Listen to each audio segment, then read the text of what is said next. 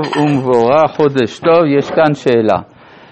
הרב דיבר על סדר בין הפסוקים, ונשאלת השאלה ממתי חילקו את פרשיות התורה לפסוקים? הרי יש כמה מקומות שבתלמוד דורשים המשך של אמירה מעבר לפיסוק שלנו. האם לא צריכים להתייחס יותר לפרשיות מאשר לפסוקים? תודה. הגמרא במסכת קידושין אומרת כל פסוקה דלה פסקי משה לפסקינן לה. כלומר, הנחת היסוד היא שחלוקת הפסוקים היא קדומה, היא מימי משה, על כל פנים היא ישראלית. נכון שהגמרא אומרת שבמערבה היו מחלקים חלק מהפסוקים קצת אחרת. למשל, היו מחלקים את הפסוק אה, אה, ויישא מלאך האלוהים, היו מחלקים אותו לשלושה פסוקים. בסדר, אז יש כמה מקומות שיש בהם ספק, אבל חלוקת הפסוקים היא חלוקה קדומה. שלא כחלוקת הפרקים שהיא חלוקה של, המדפ... של איזה כומר נוצרי מאנגליה במאה ה-12. אבל חלוקה לפרשיות בוודאי שהיא קדומה. עכשיו זה שהגמרא דורשת לפעמים אה, לא לפי הפיסוק שלנו זה בסדר גמור, כי גם זה שהתורה כתבה את המילים אחת ליד השנייה, גם לזה יש משמעות גם אם יש סוף פסוק. למשל בפסוק ונוח מצא חן בעיני השם, אז חז"ל דורשים כי ניחמתי כי עשיתים ונוח. גם נוח היה בכלל הגזרה, אחר כך אלא שמצא חן, ונוח מצא חן. אז יש אה, דברים כאלה גם כן. טוב, אה, אנחנו מתייחסים כן לספר בראשית, ויש הרבה שאלות על הפסוק הראשון. אה, אני מציע שאנחנו נקרא את הפסוק הראשון, כדי שלא נשכח מה כתוב בו, נסתכל בפנים. בראשית ברא אלוהים. את השמיים ואת הארץ. נשאלת השאלה, מה הפסוק הזה רוצה לומר? אז קודם כל, בואו נראה לגבי כל מילה ומילה. המילה הראשונה, בראשית, היא מילה לא ברורה.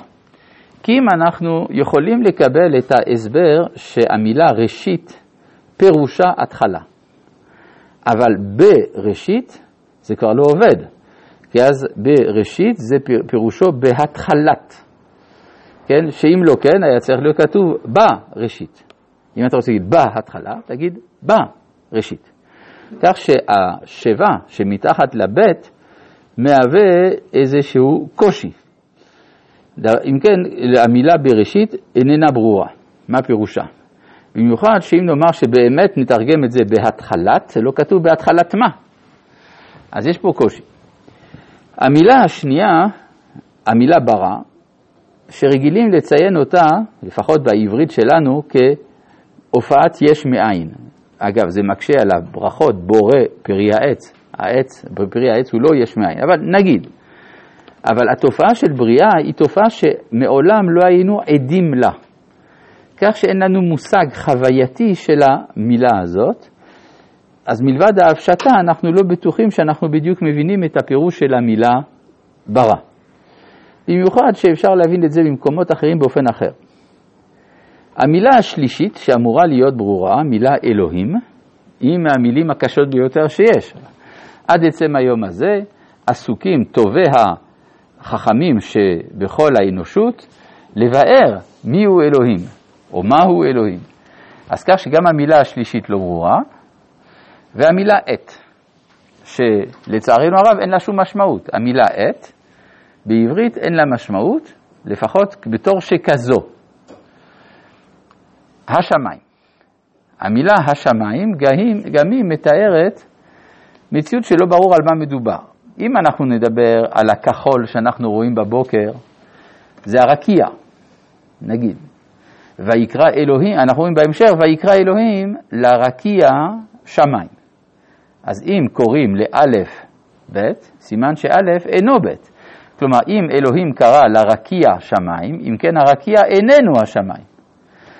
חוץ מזה שבאמת יש הבחנה בין, מה? לפחות בשלב זה. לפחות בשלב זה. במיוחד שפה כתוב השמיים ושם כתוב שמיים. אז נראה כאילו שאלוהים קרא לרקיע שמיים על שם השמיים שבפסוק א', אבל אני לא יודע מה זה השמיים. כן, הרי כשהסובייטים שלחו אה, אה, קוסמונוט לחלל, אז הם אמרו שהוא חזר ולא מצא שם את אלוהים. אה, באמת, זה באמת הקושייה עצומה. המילה השישית, ואת, גם היא חסרת משמעות. אז נגיד, אולי המילה הארץ היא מילה ברורה, כי אנחנו מכירים את זה מעולמנו, אבל פסוק של שבעה מילים שבתוכו רק מילה אחת מובנת, זה קצת אה, מתסכל. עכשיו, למה אני עושה את זה? זה כדי שנבין עד כמה הלימוד שלנו הוא לא מובן מאליו ולא פשוט. עד כדי להתייאש, אז אולי לא נלמד. מה אתם אומרים? לא, אני חושב שכדאי בכל זאת לנסות, כי בסופו של דבר הכתובים האלה הגיעו לידינו, ולא סתם, כן? אבל צריך להבין למי הם נכתבו, ואיך להבין אותם. אני רוצה פה להוסיף עוד נקודה, כדי להבין באמת טקסט כלשהו, צריך להבין, אחד מהנתונים של הטקסט זה עבור מי נכתב הטקסט. כי אם אתה מדבר על חוכמה, חוכמה היא אדישה, היא אינדיפרנטית למקבל. למשל, חוק הגרביטציה הוא נכון, לא משנה מי לומד אותו. אגב, הוא נכון גם אם אף אחד לא לומד אותו. כי יש לנו הוכחות היסטוריות, ברור, ברורות ובדוקות, שתפוחים נפלו מן העץ גם לפני שניוטון גילה את הגרביטציה. מה שמוכיח שזה פועל גם בלי זה. מה התיעוד ההיסטורי על תפוחים שנפלו מן העץ? הסיפור של וילהלם טל, השוויצרי, עם התפוח על הראש של הילד. אז אם כן, תפוחים נפלו מן העץ כבר לפני כן. אלא, יש גם סוגיה במשנה על פירות הנושרים בשבת. אה, אבל אה, לעומת זה, אם לא מדובר בחוכמה אלא בדיבור, והתורה היא דיבור, היא לא חוכמה, אז השאלה היא עם מי דובר, למי הדיבור הזה מופנה. ואפשר לומר שהדיבור הוא לבני ישראל. בסדר. אבל מי זה בני ישראל? האם כל מה שכל אחד מישראל חושב זה יהיה החלק, זה יהיה הגדרה של הזהות ישראל, אז לא, לא יישאר לנו כלום ביד. אנחנו נברר מי זה הישראל הזה שהתורה פונה אליו. אני אביא לכם דוגמה מוזרה קצת מדברי רש"י בתחילת התורה. אמר רבי יצחק, לא היה צריך להתחיל את התורה אלא מ... נשאלת השאלה, איך רבי יצחק יודע מאיפה התורה צריכה להתחיל? כן, הרי הוא אומר לקדוש ברוך הוא, אתה יודע, אני יודע שאת התורה שלך לא היית צריך להתחיל פה, היית צריך להתחיל במקום אחר. ואז עולה השאלה, למה התחלת איפה שהתחלת? אגב, השאלה היא גם היא מוזרה, מה טעם פתח בבראשית? בראשית, אם נאמר שזה ההתחלה, מישהו סוף סוף מתחיל מההתחלה ואתה שואל למה הוא התחיל מההתחלה. כן, זה דבר לא מובן. אבל בראשית, אה, אז כלומר, רבי יצחק יודע מאיפה התורה צריכה להתחיל. ההסבר לזה הוא פשוט, הוא פשוט מאוד. רבי יצחק הוא חכם מחכמי ישראל. אז הוא מבטא את הזהות שבשבילה ניתנה התורה.